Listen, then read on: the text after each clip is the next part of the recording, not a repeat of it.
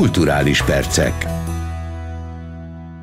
Köszöntöm a hallgatókat, a mikrofonnál Varga Edit. A következő fél órában az Inforádió e heti kulturális anyagaiból válogatunk.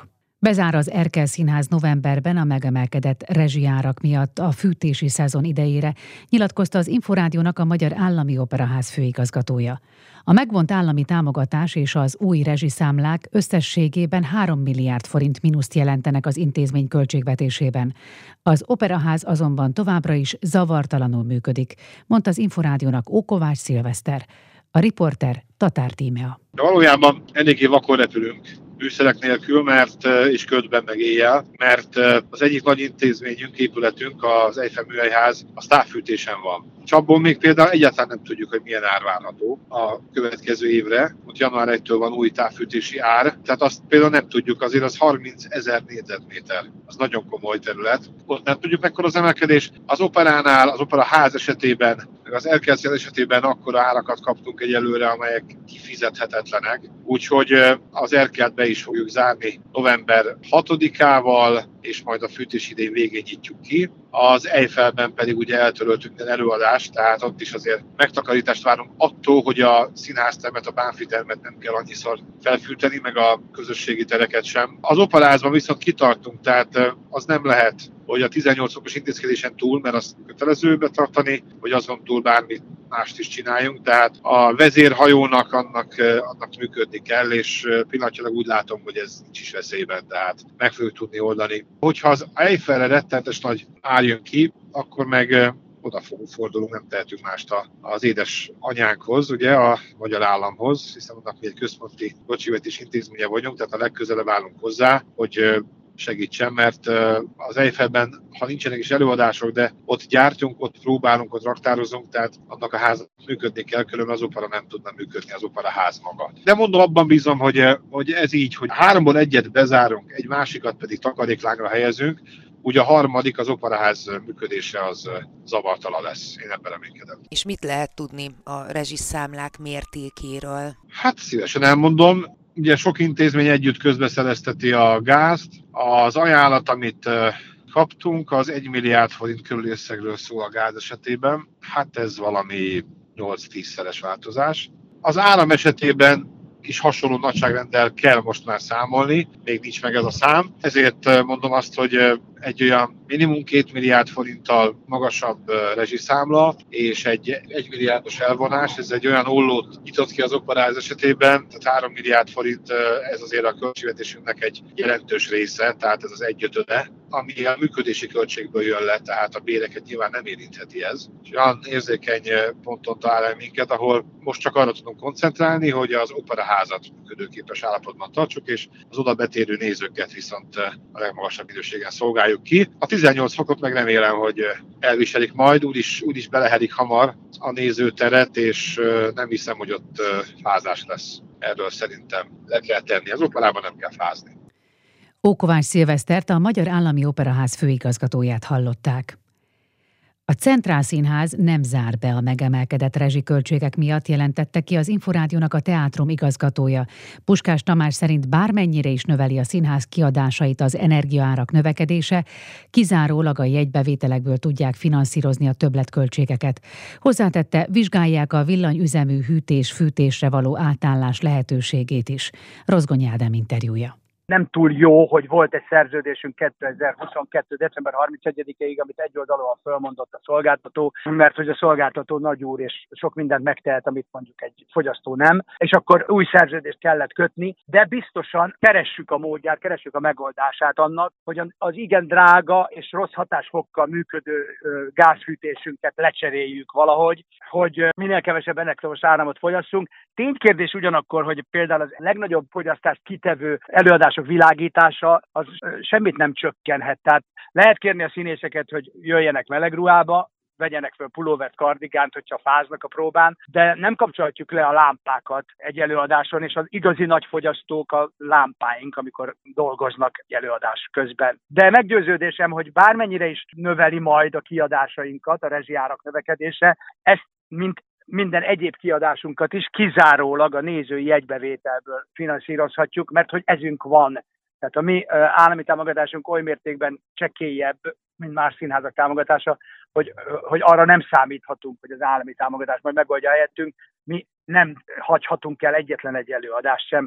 Aggodalmas még ezzel az üggyel kapcsolatban azonban az, hogyha megnövekszenek a, a családok rezsiköltségei megnövekszenek, akkor ez milyen hatással lesz a nézői szokásokra. Mi nagyon fogunk igyekezni, és nagyon reménykedünk abban, hogy nem a színházba járás szokása lesz, amiről legelőször leszoknak ezekkel a nehézségekkel küzdködő budapesti polgárok. Mi nekünk, még egyszer hangsúlyozom, én nem akarom, nem akarok vonalat húzni, vagy nem akarom elválasztani magunkat az általános problémától, de mondom, egy, egy, egy komoly állami támogatás mellett akár még egy időleges bezárás is, ugye hallunk arról, hogy vidéki színházat időlegesen bezárnak. Egy komoly állami támogatás mellett ez lehet bölcs megfontolás, és lehet menekülési út, hogy hát, hogyha a rezsiköltség viszi el a pénzt, akkor a, a, amit az állami támogatásként kapunk, akkor most az viszi el, akkor kevesebbet működünk télen, és akkor majd kijövünk a büdzséből, de ez nekünk nem, egyszerűen nem adódik ez a történet, tehát ezt, ezt nem választhatjuk, nekünk játszani kell.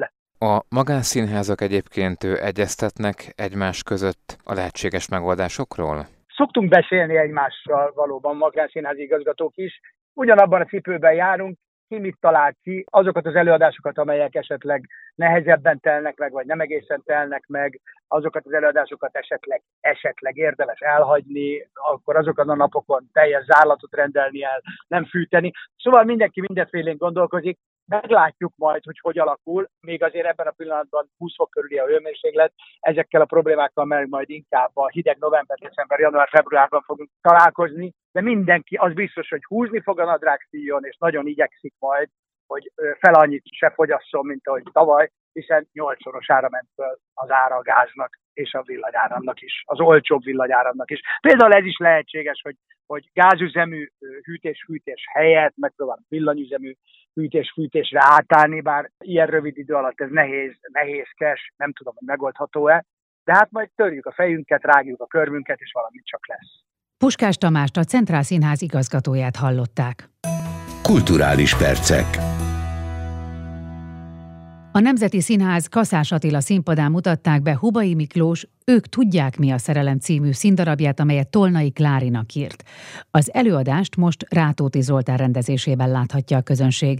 A darab főszereplői Udvaros Dorottya és Blaskó Péter.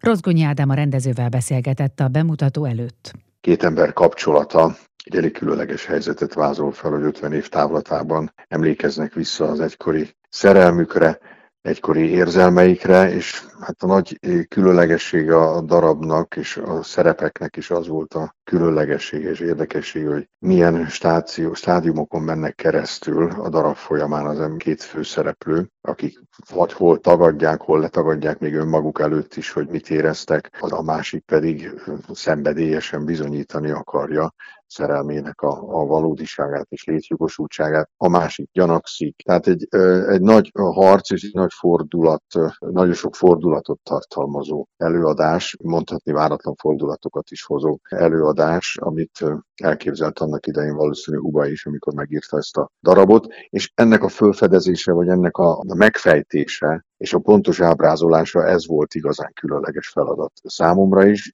de azt láttam, és azt, annak nagyon örültem, hogy a színészek számára is ez egy különleges feladat volt. Főszerepekben ugye Udvaros Dorottya, Blaskó, Blaskó Péter, Péter játszik. Az ő kettő közti kémia az milyen fajta teret vagy lehetőséget nyit a nézők felé ennek a történetnek a közvetítésében? Két csodálatos színészről beszélünk, akik már nagyon sokat dolgoztak együtt, de ennek ellenére hát minden szerep azért ad, ad újdonságra lehetőséget, én azt gondolom. Ebben a felállásban is, és ebben a konstellációban is, ebben a darabban is ez, ez lehetőség volt számukra, hogy, hogy dubickoljanak itt a feladatban, és talán nem túlzás, ha azt kimerem mondani, hogy két színészi jutalomjátékról van szó, nem alábecsülve természetesen a többi színész sem, akik játszanak az előadásban, hiszen kitűnően dolgoztak ők is végig, és nagyszerű formálták maga szerepeket, de hát mégis a, a klasszikus, nem véletlen legendává vált az előadás, és a két szereplőt emlegetik mindig az akkori előadásból, hát legalább olyan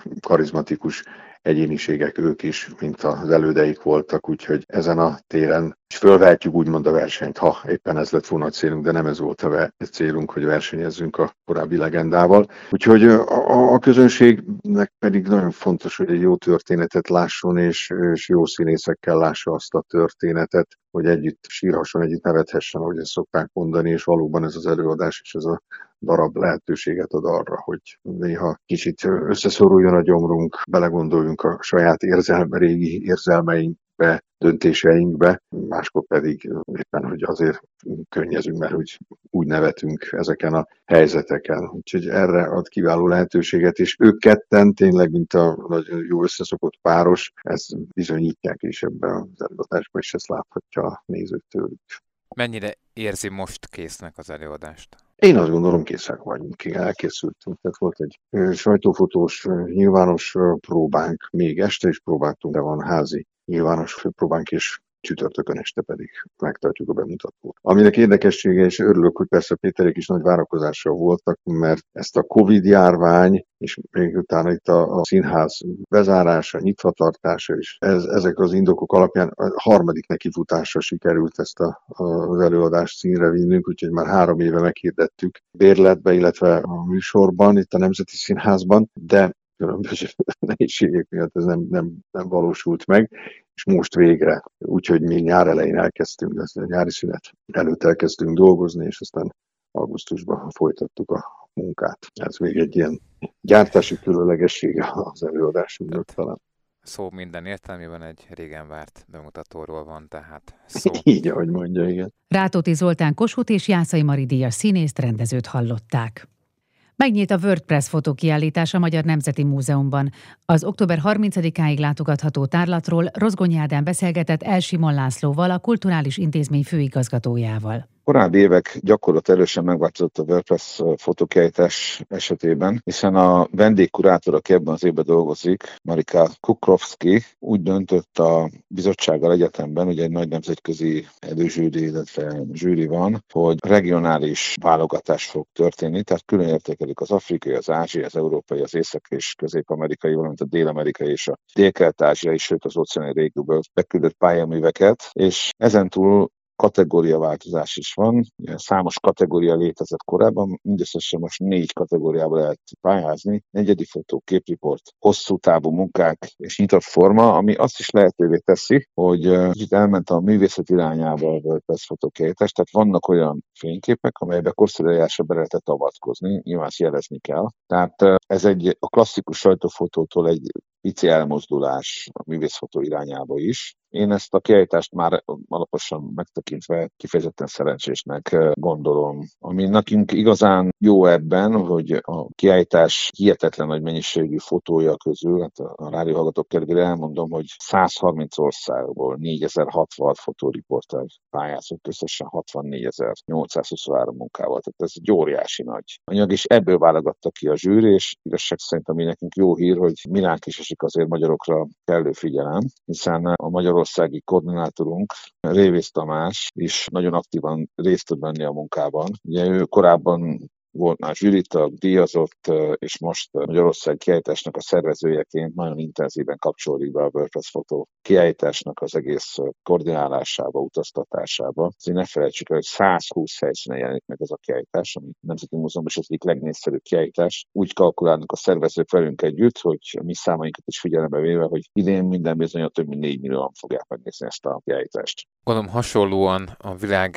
problémáit, történéseit tematizálják ezek a fotók. Van esetleg olyan kép, ami különösen nagy hatással volt önre? Fantasztikus képek láthatóak. Én nekem nagyon tetszett az a fénykép, amely brazil elnöknek az óriás plakátját és annak környezetét mutatja be. Ez hihetetlen erőjű fénykép. Aztán az esőerdő írtás és pusztulás mementójaként is fölfogható fekete-fehér légi felvétel, amely légi felvételen a kirölt, kivágott fák láthatóak. Van egy nagyon érdekes fénykép, amely az ázsiai szekcióban látható. Ez érdekes nekem, mert egy, így ránézésre is látható, egy homályos fénykép, de mégis nagyon megkapó, amely a indiai tigris populációnak a helyzetére is fölhívja a figyelmet. Férfiak egy hordágyon visznek egy elaltatott nagy bengáli tigrist, még egy veszélyeztetett faj, kevesebb, mint háromezer példány él már csak belőle Indiában, illetve a környező országokban, és ezt az elaltatott tigrist azért viszik el, hogy ilyen módon mentsék meg. Nagyon hatásos a, a fénykép felvétel. Hát ezek nagyon-nagyon megérintettek engem. Igazándiból nagyon-nagyon sok képet ki lehetne emelni. Hát ugye hatalmas nagy az anyag, gyönyörű a válogatás, úgyhogy bőven, bőven lenne mit még kiemelni. Talán még egy jut eszembe, hogy van egy fénykép, amelyen egy dél-amerikai fotósnak a fényképe, amelyen a repülőgépen becsekkolásra váró amazoniai indiánok láthatók, hihetetlen, hogy fölülfilmeztelenek a tetovált testek, rajtuk fejdísz, tegez, nyilvessző, alul pedig sportcipő, strandpapucs és modern bőröndöt húznak maguk után, hogy így össze vannak tömörödve, felsőtestük tetoválva, hát ez, ez hihetetlen ez, ez, a, ez a fénykép, nekem ez is nagyon megérintett, de hát mondom, nagyon-nagyon sok képet tudnék kiemelni. És hát a változatosság, az a változatosság, ami jellemzi ezt a kiállítást, hogy az egészen dokumentarista képektől a, a festői irányba mutató képekig nagyon sok mindennel találkoztatunk, ez szintén értékessé teszi ezt a fotókiállítást. Nem véletlenül a honvédelmi minisztert kértük fel arra, hogy nyisson a kiállítást, mert bár arra számítunk, hogy jövőre még több háborús tematikájú képpel fogunk találkozni, hiszen a szomszédunkban egy háború zajlik, és ez a fotóriporterek számára is nagy feladatos kihívás jelent, de hát nincsen sajnos olyan évünk, ami teljes egészében békébe telne, mindig van valahol háborús konfliktus a világban, és a mostani képek közül is vannak olyanok, amelyek sajnos a háború rémségeire is ráirányítják a figyelmet. Tehát nem az a sajnos, hogy ráirányítják a figyelmet, hanem az a szomorú, hogy van mire ráirányítani a figyelmet. Arról ritkán beszélünk, hogy a Nemzeti Múzeumban a World Press Photo kiállításnak mindig van egy magyar kísérő kamara kiállítása. Tehát mindig választunk, kollégák választanak egy magyar fotóművészt, akit be akarom mutatni a hozzánk ellátogató nemzetközi szakmai közönségnek is. Idén Rallisics Milán fantasztikus képei lesznek láthatók. Lábnyomunk az ember hatása a bolygónkra című kiállítási anyaga. Gyönyörű festői légi felvételei fölhívják a figyelmet a klímaváltozásra, a természeti katasztrófára, amely így dörömböl az ajtónkon. Egyszerűen tényleg magával ragadók a képei, és ugyanakkor ezen a festőségen túl mégiscsak van valami drámai változásokra felhívó erejük ezeknek az alkotásoknak. Egyébként úgy rendezték be a kollégáim a kiállítást, hogy amikor kilépünk a teremből, akkor keresztül megyünk egy ilyen elsivatagosodó, szikesedő területről készült fényképen, amely a padlóra van rögzítve. Tehát mindezzel fölhívjuk a figyelmet arra, hogy oda kell figyelnünk környezetünket sújtó, nagyon komoly, az ember által előidézett változásokra. Elsimon Lászlót, a Magyar Nemzeti Múzeum főigazgatóját hallották. Szeptembertől száz művész, művészetelméleti szakember kezdte meg a Magyar Művészeti Akadémia három éves ösztöndíj programját. A részletekről Rozgonyi Ádám kérdezte Richli Gábort, az em em á főtitkárát. kétezer-tizennyolcban indította ezt a programot a Magyar Művészeti Akadémia azzal a céllal, hogy támogassa fiatal és középgenerációs művészek munkáját, ne kelljen elhelyezkedniük más munkahelyre, tudjanak koncentrálni a művészeti alkotó tevékenységükre, illetve a művészetelméleti munkájukra. A pályázathoz egy munkatervet kellett becsatolniuk, viszonylag egyszerű pályázati formanyomtatvány kitöltésével. A lényeg az volt, hogy olyan munkaterveket támogasson a Magyar Művészeti Akadémia, ami a különböző művészeti területeken alkotó művészeknek vagy művészetelméleti szakembereknek a mai kor számára releváns kérdésekre vonatkozó, az itt és mostra, a társadalmi problémákra vonatkozóan pontos válaszokat ad. A zeneművészettől, a művészetelméletig, a képzőművészettől, az irodalomig különböző művészeti területekről érkezett be több mint ezer pályázat, és ebből választotta ki a döntő bizottság azt a száz pályázatot, akik elnyerték az ösztöndíjat. Az ösztöndíjasoknak a következő hónapokban, sőt években hónapról hónapra számot kell adni, hogy hol tartanak a pályázatukban, a munkájukban? Nem, négy havonta vannak olyan szekcióülések, ahol különböző művészeti ágakra szétbontva egymással találkoznak, megismerik a másik problémáit, előrehaladását, eredményeit, és a szekcióvezető vagy vezetők, illetve a Művészeti Akadémia akadémikusai segítségével megbeszélhetik a munkatervük előrehaladását négy havonta tehát, és négy havonta kell a munkamenet előrehaladásáról rövid beszámolót küldeni az akadémia számára. Egyébként a szekcióülésekre meghívjuk a más művészeti ágba tartozó ösztöndíjasainkat is, és nagy örömmel vesztük, hogyha nem csak a saját művészeti águk szekciójában vesznek részt ezeken a megbeszéléseken, hanem megosztják a gondolataikat más művészeti ág szekcióülésein is. Mi lesz egyébként a produktum, tehát úgymond az a művészeti érték munka, amelyet előállítanak az ösztöndíjasok? Rendkívül eltérő az a célkitűzés, amit, amivel az ösztöndíjasok pályáztak hozzánk. Természetesen azért egy kívánalom, hogy valamilyen szinten ellenőrizhető produktum legyen a munkaterv eredménye, hogy ez egy kézirat, akár prózai vagy verses műnek a kézirata, vagy egy műfordítás, vagy egy előadó művészi est vagy estek, illetve egy-egy nagy művésznek, mint például most Illés Gyula hagyatékának egy célzott feldolgozására is vállalkozik valaki, mások zenemű létrehozására. Tehát valóban a művészeti területtől függően nagyon sokféle produktum az, amit az ösztöndíjasok a három év alatt létrehoznak, vagy produktumok, hiszen vannak olyanok, akik prózai és verses kötetekre is vállalkoztak, tehát nagyon széles a paletta. Richli Gábort, a Magyar Művészeti Akadémia főtitkárát hallották. Októberben ismét várják a szervezetek és vállalkozók pályázatait a Lázár Ervin programba, amely több mint hétszázezer gyermeknek kínál kulturális élményt. Részletek Varga Mónikától. Színházi, tánc, báb és cirkuszi előadások, komoly zenei hangversenyek, múzeumok és nemzeti parkok látogatására is lehet pályázni a Lázár Ervin programban.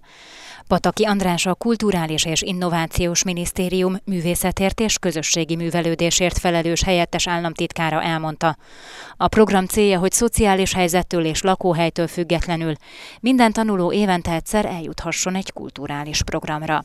Egy élményt adjanak a gyerekeknek. És létkérdésnek tartom, hogy ez az élmény, amely hosszú távon meghatározza az ő szocializációjukat a nyelv, kultúra, gondolkodás hármas egységében, a nemzeti identitásukat, egyáltalán a létezésüket hosszú távon befolyásolni tudja.